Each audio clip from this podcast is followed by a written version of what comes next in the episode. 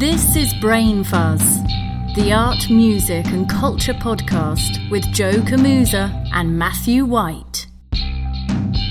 You're listening to a live stream recording of Brain Fuzz on site and on opening night from their residency at the Temporary Arts Centre in Atlanta. It's plugged, but kinda unplugged. In this episode, Joe and Matthew catch up with curator and repeat brain fuzzer Stuart Horodner, currently the director of the University of Kentucky Art Museum. We're on. Okay. With Stuart Horodner. You may remember him from episode 12. 15. Wow. Yeah. Do you know we just did 50? I, I feel happy to have been in that early You, You were, camp. uh, yeah, we just turned 50. And um, you were number 15. Okay. and that was an amazing episode. There was were like there were ghosts. Yeah. well, that was the rented house, the Airbnb. We had a we had a uh, what do you call that? A ghost? It's a, Yeah. uh, paranormal experience. paranormal experience with with Reader's Digest condensed books. Right. It was a specific. That ghost didn't have time to read the entire novel. Brain Fuzz went paranormal very quickly. And you know what? While I'm at it, there's a very good energy in this room, by the way. And and I've felt it since since we started nesting. When we first started nesting, I was like, "All right, this is working." Uh, I really I like, like it. the shape of it. It's like this beautiful little wedge. It, Yeah, it- it's it's a nice uh, and the, the acoustics are great. I mean, we did soundproof, but Yeah. we didn't really need to. no because it's amazing. It's natural. It's Like yeah. these are some of the finest sounding brain fuzz recordings. You have everything you need. You got a couple of sound, Yeah, you know, panels, a whiteboard, a clock, yeah. that doesn't work. a, a felted table, Stereo. stereo, And yet hand everything is- sanitizer. Yeah. And yep, stevia. Oh yeah. Stevia sanitizer. Uh, the Temporary Art Center. You've done Yeah, how many of these pop up? Or what's the right vernacular? Uh, You've done good. shows. You invented some of this. No, Come no, on. no, no. I mean, I'm old, but I'm not that Portland? old. Portland. Well, uh, That seemed to be ahead of the curve. Or am I just like No. going back? You know, it depends on how knowledgeable people are about the curve. Because I didn't necessarily invent a art fair in an in- unlikely place in Portland. Now, oddly enough, I had done a show with my good friend Saul Ostrow years ago in New York at a place called the Roger Smith Hotel, which we found out, and I can't, I'm bad at the dates, so you'll forgive me because I don't remember what year that was. But it was while I had my gallery in New York, so it was easily 1992 to 96. I think it might have been 94, 95. And we found out about a midtown hotel that was renovating an entire floor in the hotel, and we commandeered a series of rooms and did, in a sense, a pop up exhibition in a hotel room. And tons of New York art folks came. And within a year or two, the Gramercy Art Fair at a hotel emerged. Now, we didn't think of it as like a commercial, we're going to invite dealers and such. We just did a curatorial project. But, you know, that was sort of in the air, let's say. And the Portland Art Fair came several years after that, and it was not, you know, me and reinventing the wheel. It was an opportunity to say, hey, you know what? Portland has a really fledgling collector base. Their galleries don't feel terribly supported.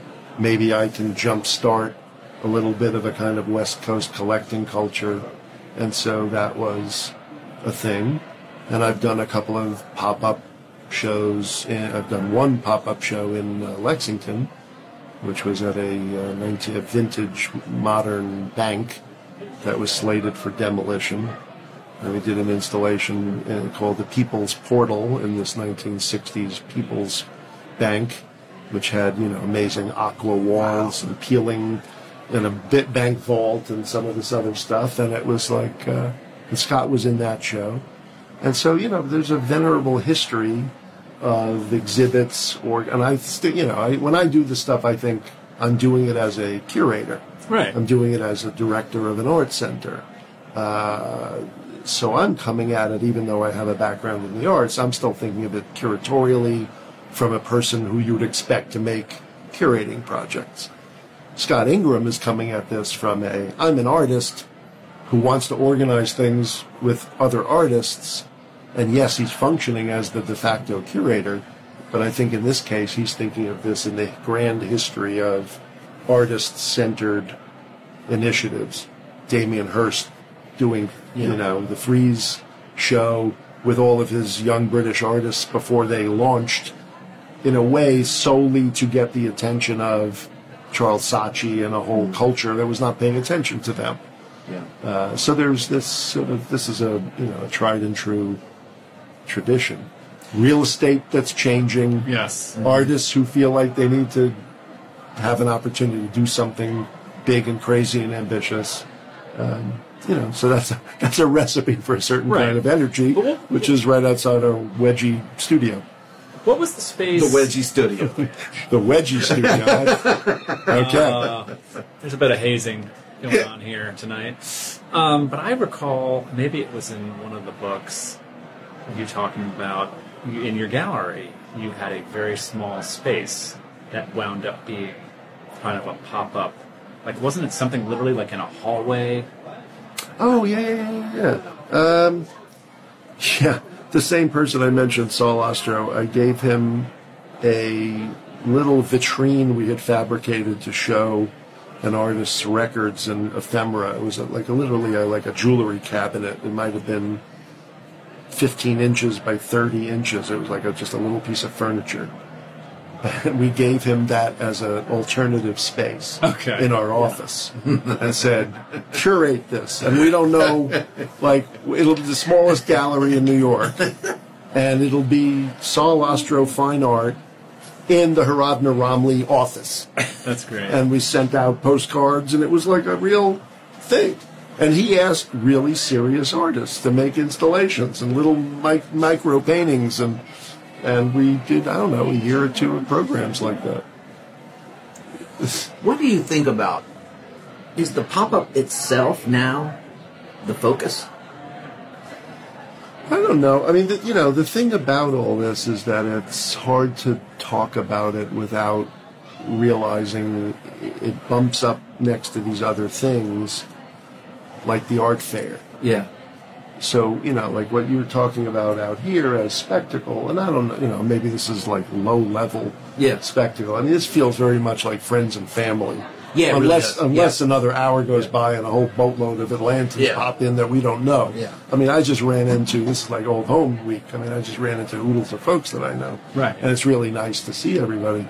Um, but you know, like the first couple of years when I went to Art Basel in Miami, and we were there together, you know, for a good couple of years over the course of that Sure. uh, fair's history.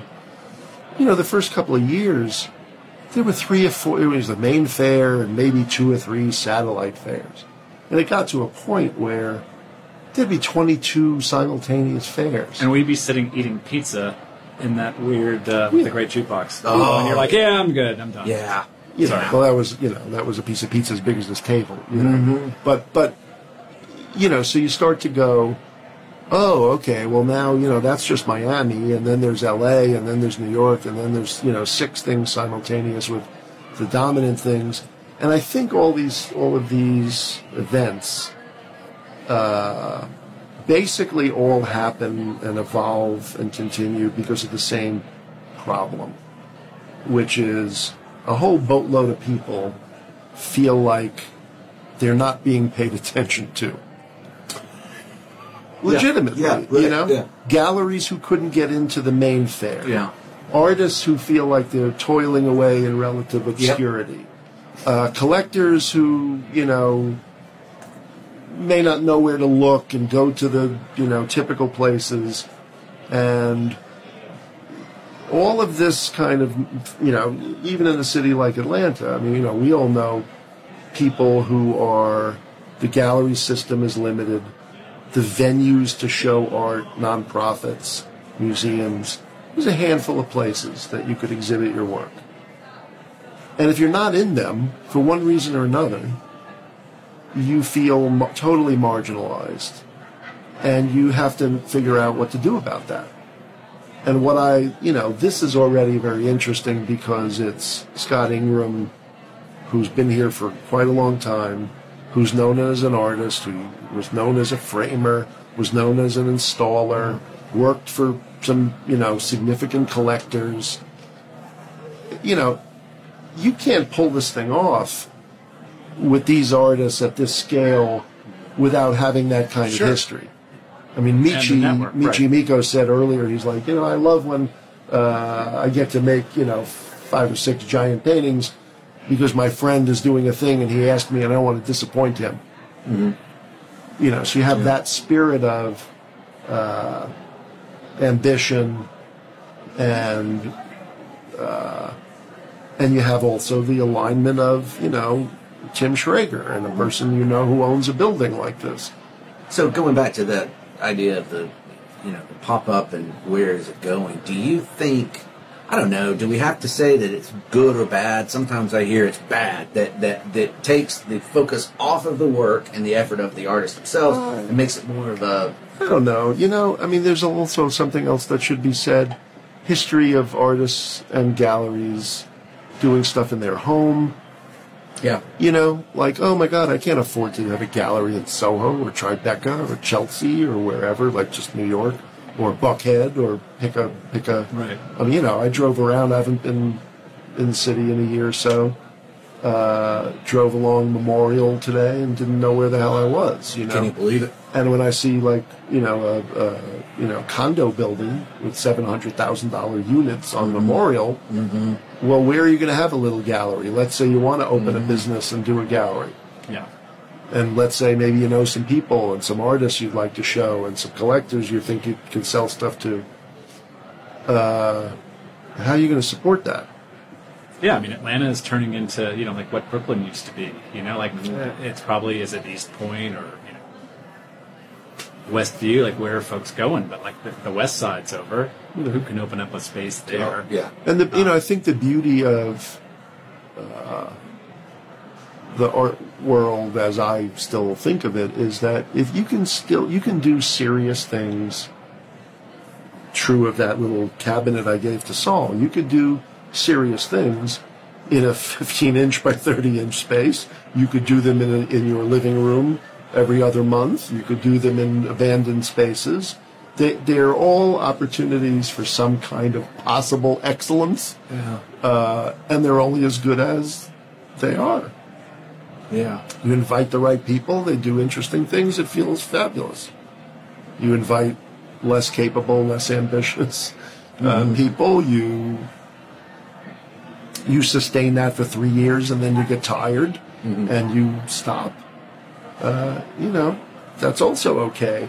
But I think that, you know, these things are really fluid Yeah. and and their fluidity is realism. Like it's hard to have everything you want, let's say, as an artist in terms of opportunities. And I, the, the thing I love, and I'll probably talk about this a little tomorrow, is instead of waiting for the top-down version of curators, galleries, uh, institutions to give you what you want, Yeah. there is something to be said for working up and claiming some space for yourself and your friends and owning your own capacity to give yourself what you want rather than waiting for Right. others to give you this stuff That is a great way to put it. Yeah. you know See, I think that the the rate at which communications has sped up, quicker turnaround, makes the work more. It's timely, but it's you know I remember one artist, and I don't want to name the artist, but I remember seeing a critique of like the Iraq War, um, specifically Bush's role in the Iraq War. Long after Bush had left office, and and you know it's like well you're sort of questioning the something. effective the Yeah. timeliness of the thing you know? Yeah, and so when you're working with a shorter uh, runway, maybe it's not perfect.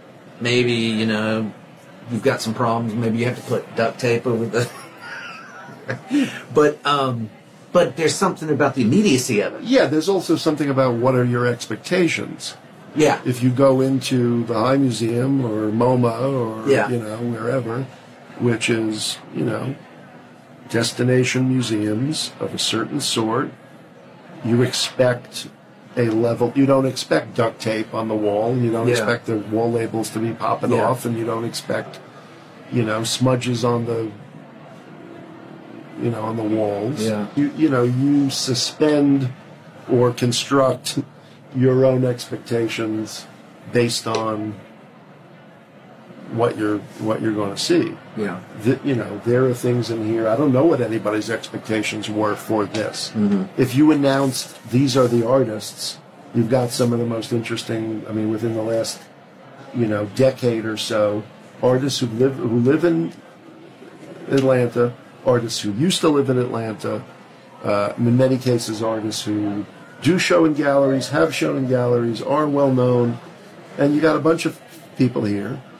I think no matter how big this building was, if you announce this is a list of people and you're going to come to see their work, I don't think you expect to walk in there and be underwhelmed. Yeah. Right. You expect a certain level of quality. yeah.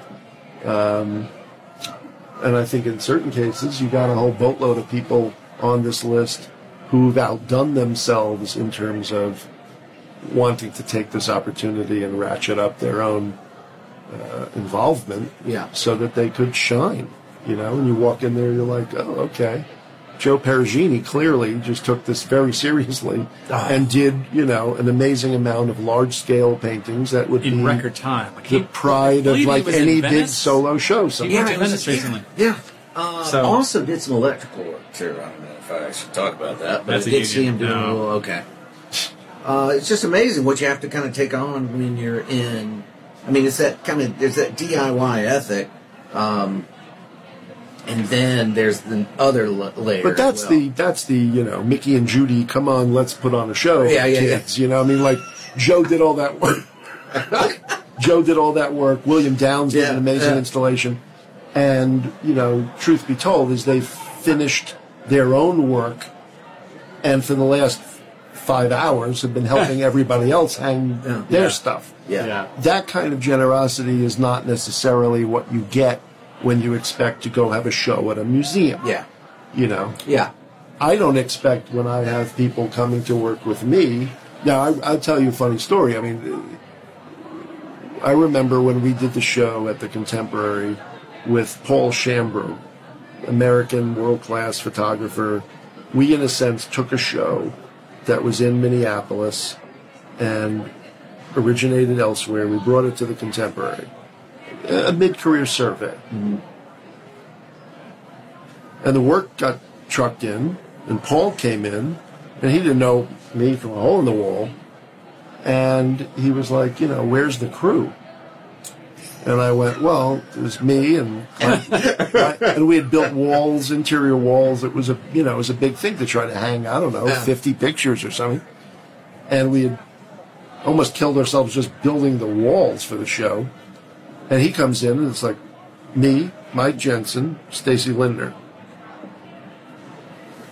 And we start hanging stuff. Yeah, and it's a couple of it's a day in two days in and we're getting closer to the opening. And it's pretty clear that we are going to pull some crazy hours. And it was just all in. And he just went I, I, you're the director of the thing and you're here at two o'clock with me eating thai food hanging the like the damn thing has to get hung man. Yeah, we took an hour and I maybe a two hour break to watch the uh, vice presidential debates, I think at the time, and then you know cleaned up our Thai food and went back to four hours of hanging. Yeah. And he just went. I, I I didn't know what I expected of this place, but I did not expect that there was not going to be an installation crew who would be installing.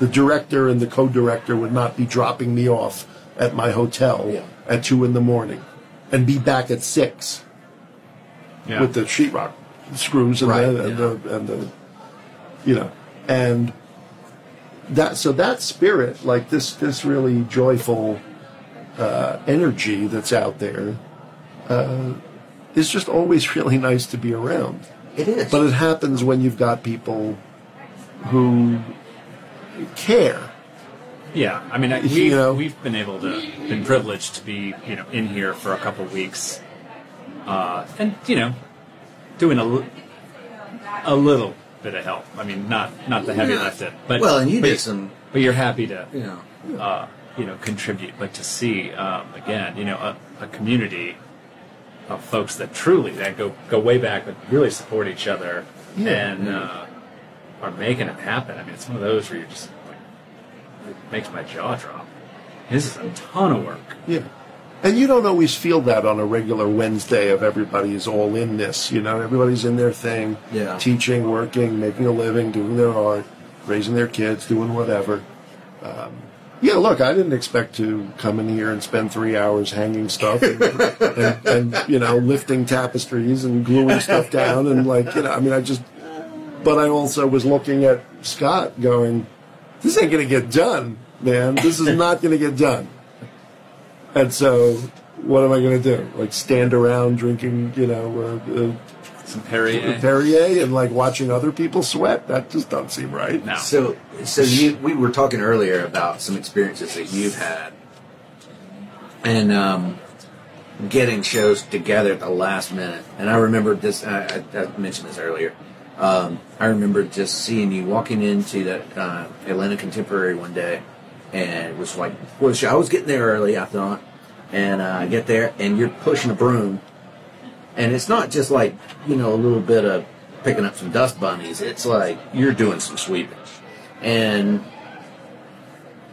that ga- I mean that, that was enough to give me heart palpitations. Like I, to to cut it that close. Nobody wants to cut it that close. How does it? How does it happen that you you plan and yet Guys, nobody ever really imagines finishing the term paper five minutes before it's due, but somehow everybody's had that experience. It's not like you didn't know the damn thing was due. Right. But it's the process takes as long as it takes. Well, Bad that's- time management. Sixty-six thousand square feet. You know. Yeah. this is, a, just gi- like, this is a giant space. As many people as who promised could help. Some did, some didn't. You've got three ladders, you need seven. You got two power drills, you really needed five. yeah You know, it's it, it you know some of it is no matter how it works in your mind that it's going to all work out. Everything, everything takes longer, always, yeah. than you imagined. yeah. Well, it's hard to get your head around the kind of scale, the scope of something like this. Again, sixty-six thousand square feet. Well, the difference in like upstairs uh, for for listeners that don't haven't seen this yet, the upstairs is inhabited by uh, Georgia State grad students, current, past, future. I don't know, but um, but that space is smaller. You know, it's like easier to get your head head around, paint the walls, and have a sense of a finished space. When we walked up there, we both were like, "Ah, yeah." Yeah, and that's and Versus this expansive Yeah. Tate modern kind of turbine But, hall but, like that, out but, here. but, you know that is excuse me that is also grad students for whom that type of Oh yeah, you know world of making a thing with and for each other is, is sort of standard fare. You have you do have a lot of people on this list who would probably prefer not to be working like that. And they have experience working with galleries Yeah. and museums and art centers where they're not pushing a broom and, and you know leveling uh, vinyl and up on a scissor lift helping somebody hang four giant paintings. I mean, it's like you'll do it if you have to, right. but it's not necessarily ideal. I'm sure that most everybody would have loved to go home, take a shower, change their jacket, you know, drive over and be the artist, you know, but they were all like uh, deep, deeply in. What I like, I mean, I, I'll give you the, the thing is, what I like is also seeing some of these artists whose works I've seen and shown uh, several years ago. I'm thinking of Paul Benjamin, for example. You know, so you've got a giant installation of Paul's, uh, language based, black power, multiple video monitors. Looks terrific out there. We showed a version of it at the Contemporary, different configuration, Yeah, different got a message. different monitors. What? Well, the analog message center has been activated. Let's see what we have.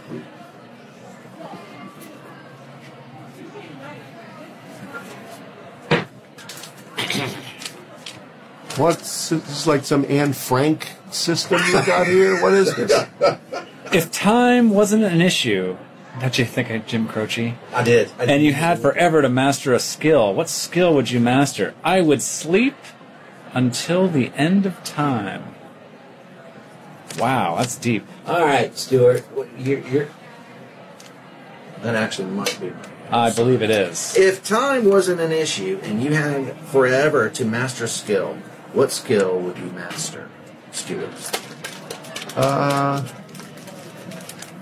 you know, something that comes up quite a lot in my thinking about all the things that I do not know how to do is I would like to be musically savvy. In savvy as I'd like a to be able performer, to. I'd as like to be able to pick up Harpsichord? it, if zither. zi- you know, First chair zither. Choose the- Uh, The it love would, and you know, it would be really amazing to be able to pick up a guitar or sit behind a piano and play and know how to play with others and be able to uh, hear a song. Thank you. You're welcome. Can we order Mexican through that system? Can we get some Oh, we should food delivered? Great. Can we Uber uh, Uber Eats through the? I mean, for people who are just listening Set the stage. and not in this Set room, the set the table.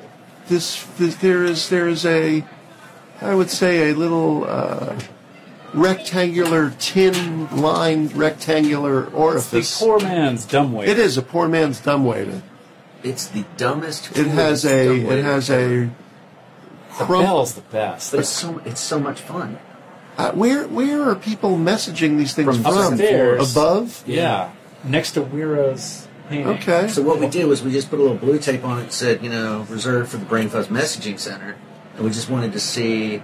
And people, Oh. they acted with. We did not activate it with, technology with paper or pens. I feel We- like this is going to be the did way no people are going to cast their ballots in the 2020 election. You think so? It, it just you know. I mean, Banana Republic, I It's tell just you know, I don't know. So yeah, I, I- I think if I had all the time in the world and could master a skill, it would be to go against my nature of not knowing how to hear music, play music, have no musical skill you. set Are you ju- whatsoever. Are you? Are you tone deaf? Are you? I don't would you- know. no? I- Can you carry a tune? I can carry it if I'm carrying a CD home from the store. That's it. Huh? I know the after party is going to involve karaoke. Yeah, I'm not. And No, Tim no, no, no. You don't want me. You don't want me. You, you. you don't want me singing. But you don't. But you also. I, I just think there's something unbelievably magical about people who have musical gifts. Yeah, but I think a lot of them say the same thing about, you know, visual artists or poets or. Well, yeah. I mean, music I think is more immediate and more. But primal. music, I Like, think, is something it like you know you can go to any culture, anywhere, right, sit on a beach, climb on a mountain, walk into a village somewhere, and somebody hands you a, a stringed instrument, and you can do Well, you're eating something for free that magical with Oh, it. yeah. yeah, yeah, that's Uh, true. Yeah. You're in some ancient lineage that connects to people in a way that, you know, I don't, uh, you know, Have- something kind of amazing about it. Have you? How many times has this happened to you? You're in a situation. Maybe you're. Maybe you've got a contractor, or someone's trying to communicate what they envision in some way, and they and they're just drawing, sketching it out for you. And they, go, well, I'm not an artist, but, Yeah. and then they, say- and you're like, oh, but Do you know how many times I like reach for a pen to try to be able to explain something to somebody because that's a world in which I Yeah. can communicate. yeah, uh, Yeah, I, I, you know, look, I don't speak any other languages, and I think there's something to be said for maybe what I'm saying is that lang- other languages is a kind of skill set. Music is another kind of language. It totally What you got is. there? What yeah. you got there? Uh, Let's say, what's your? Oh, wait, this is getting recycled. Is your favorite arcade game? What is your favorite arcade game? If you had to Pong? through the mists of time, Are you doing like an arcade game where you play old video games Yeah. and pinball machines and Yeah. whatever? That's hip It again. could be any of that. Yeah. Uh, Yeah.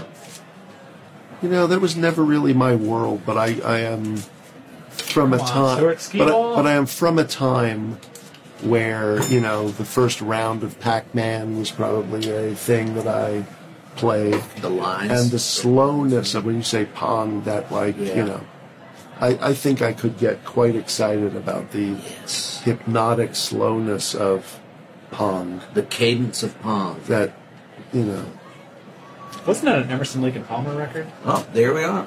The cadence of Pong. it could happen. Uh, yeah, it may, that was definitely prog rock, wasn't it? Yeah, Cadence I liked all that. See, I love go. when, when they don't like it, they just send it right back down. Oh, you I noticed that earlier. When Yeah, they don't like it, they don't like my my questions, which I've had to uh, Oh, create on the fly. can't you get a new clip? That's what this said. Oh, I know. That's my son. I, I, can't, I can barely use it either. We're keeping it original here, though. We didn't want to do a. No, it's just authenticity. There's an so inter- we didn't want. So that's actually what was on the clip originally. That that see that over oh, Okay. there. It says if you take what if you take it, take it out, put it back. It seems like a fair. So if we put that on a T-shirt and you go to the Claremont Lounge later, you'll be a hit. if you. Take, oh, I don't know. So tomorrow, eleven o'clock, right? Yeah, Isn't yeah. that what they're talking? About? And what That's is what what's it going to be? The um, Well, topic. I think, uh, uh, and maybe we can pick this up again tomorrow if you want, with a little bit more of something. Oh, absolutely. yeah. But I think tomorrow, what I what I understand, I mean, I got to say, one of while I cannot play any musical instruments, I can say, sure, I'll be on the panel and know very little about what the panel is going to be. I do know that Scott Ingram and William Downs and myself are going to probably try to chew on some of what you guys have been kicking around with me here today. But I think I want to. I, I think I because William and Scott have been in in uh, Atlanta for quite a while. Yeah. I think uh, you know it would be interesting to talk with them about the history of this type of thing in Atlanta, and that's everybody from Carol and Michael and you know Ca- uh, Michael and Carol and Carr doing stuff in their building down in Castleberry. Castleberry. Uh, was something years ago that was before my time here that Joey Orr and other folks were involved Yeah. with called Shed Space. Um, so you do have a history here in, in Atlanta of these artist-run endeavors, pop-ups, Yeah. uh, limited time venues, whatever we want to call this thing. So I think it would be a good opportunity for them to talk a little bit about the history of some of the stuff in the city. I was prepared to talk a little bit about the history of this broader London, New York, uh, models of, oh, I didn't get into the Whitney Biennial. Good. Me and my friends are going to do an alternative Whitney Biennial. You know, those kinds of histories. Well, we're on the topic. Yeah. Did you see it this year? I saw half of it because by the time I got to New York to see the reopening of the new MoMA, the Whitney Biennial was being, say half of it was deinstalled to make room for the new Nicole Eisen, uh, Nicole Eisenman. yes. No, not Nicole No, uh, Rachel Harrison. Rachel Harrison Yeah. show. And so what was remaining to be seen was uh, half of the biennial. I didn't know they did that. I didn't know they split it, and then I really got to see that Rachel Harrison thing. Yeah. Ah, Yeah. So, so I don't know that I have much to say.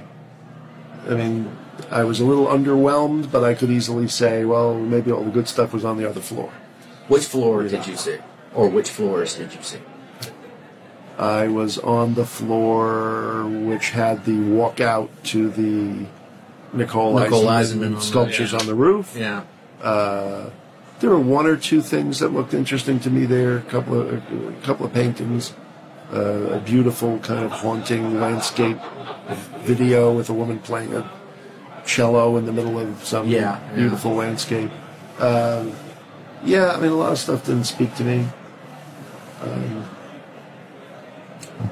it's the show always that's you know Right. like kind of get on arrival no matter what, and then you find oh, that wasn't so bad, you know. Do you or- think that should continue though? Like, because we touched on that. Like, so many institutions, it's like, whoa, we do this every year. Like, maybe stuff should take a break to to gain more relevance. Maybe. Yeah, I don't, you Do you know. think it gets perfunctory? Like, These- like why Thanksgiving can be so painful? Like, Yeah. oh, we have to do this. You're right. Well, I mean, you know, the, the thing about some of these shows is that there's so much pressure on them Right. to How can they de- live to up? deliver. I mean, the Whitney. You know, what's interesting about the history of the Whitney is that if you go back years and years, decades and decades, and look at the rosters of people yeah. who were being touted as the most important artists of that year, or that Yeah. every other year in America, we scoured the, you know, mm-hmm. We scoured all of all of all of all of you know. Well, but there was a time. in the New York Times, right? Yeah. That literally had the, the Yeah, the- but there was a time when curators spent two years, three years running around America trying to go to every state to find people known and unknown to pull together. I mean, I remember Lawrence Rinder, Larry Rinder, who was at the Whitney, who is now just retiring after many years at the Berkeley Art Museum. But when Larry was running around, he came to Portland when I was living there, and I, you know, gave him some folks to go see. And lo and behold, he put a couple of those people, Miranda July, and uh, I'm not sure if Harrell Fletcher was in there, but certainly Miranda was. And, um, you know, he went to all over the place. And he found people Yep. and I've always liked some of Larry's curating, and so he, you know he really did all the due diligence, and came back. And what I remember him saying years later was, uh, "Yeah, you know, I put together this show that was the way it was told to me that we were going to do this. Go all over, find, look, Yeah. curate, put everybody in, and then you know the show came out, and all the board of trustees and friends of friends and collectors were like." well, why didn't you, you know, why didn't you pick so and so from the big gallery in Chelsea, or why didn't you pick so and so? They had a good show this year, and it was very much that. Like, why didn't you basically look on 17 blocks of Manhattan and curate the show? And Larry was like, well, that's not the American biennial. That's not. That's not the way you pick that. If we wanted to do that, we would call six Chelsea dealers, and they would give us their Right. laundry list of artists, and we would be finished in a month. Biennials, any of those kind of surveys just seem fraught. Like even here in Atlanta, like it, it seems like whoever is curating that you can't win. Yeah. that's that same thing. Look, Why the one I someone- did, nobody liked. I'll give you that. You know, I did one at the Contemporary because I was very. What do you mean nobody liked? I I mean, I heard not. There was nothing good about. The, no- nobody. I mean, you, uh, you remember this? I don't. I mean, I don't know if you remember this. This was probably a little bit before we got all I friendly. think it. Yeah, I think so. Uh, I thought biennials were so done Yeah, and fraught with the inability to be, you know, really any good, really any relevant, really relevant at all. And this was happening in the moment when all of the uh, TV shows like America's Got Talent and The Voice and all of those things had started to happen.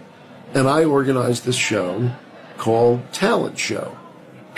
And it was a biennial that was looked at through the lens of everybody's, in a sense, performing. Everybody, I mean, it's like, what is a biennial? It's a talent show. And I put the weirdest mix of stuff. I put a collabor. I put artwork from a art group at a Jewish senior center in What Atlanta. year was this? This Yes, I yes, yes, yes. we yes. had, you know, it was like if you not only had a art skill but had some other kind of skill and was doing anything creative, acrobatics, and I mean, it was it was an odd mix of things, and the wall labels were written in a way that was very cheeky, and everybody wanted me to do the go around and just tell us who you think are the best artists in Atlanta. In Atlanta because that's ultimately what we want that show to be. No matter who's curating it, no matter who's in it, we want somebody to put a big stamp on. These are the Yeah. best people, so we know what to go look at, maybe what to buy. But you can already see them showing in like the, the better galleries Yes. in town. That's what I don't Yes. understand. Yeah. So what what is that imprimatur needed? and I mean, I, get it from a resume. and. I was just career. interested in how much can we screw around with this model, and is there Oh, something fun great. to be able to do with it? Oh, that's great. But nobody Oh. liked that one. Really? Did you get some good letters? No, it was just you know Oh. reviews for oh this is a mess. This is not really, you know, uh, whatever. It was fine. I had a great time. I thought it was really a fun way to do it. And and I got to say honestly, that while I'm not ever politicking to be chosen to be a biennial curator for any, I could care less. There is a part of me one day that if that would tell you if somebody called and said, as fraught as this is, as horribly as I think it is, it can be, I would be like, I'm just crazy enough to say, sure, I would like to do this, just to see whether it is possible to try to make one that holds together, that seems to have an ethic and maybe an attitude that seems relevant and timely to your point. Uh, it's almost like a fantasy football league, um, Whitney. Yeah, yeah, that'd be good. Uh, it would be great. So tomorrow, eleven o'clock, yeah. we'll be here, and maybe we'll pick our uh, conversation back up. But yeah, we'll, you know, you're leaving Sunday. Yeah, no, no, no. We'll have time to chew on. We'll talk on the ride to the airport. Whatever, whatever other you know, and whatever notes come through the transom. Um, all right. If anything comes through there, we're going to save it for the next right. uh, more conversation. To come. Always fun, oh, boys. Always fun. I love it. Good to see you again. Of course. You were just listening to a live stream recording of Brain Fuzz on site from their residency at the Temporary Arts Centre in Atlanta. Subscribe to the podcast on your favourite podcast platform iTunes, Google Play, Spotify, and Stitcher. Thanks for looking through the window.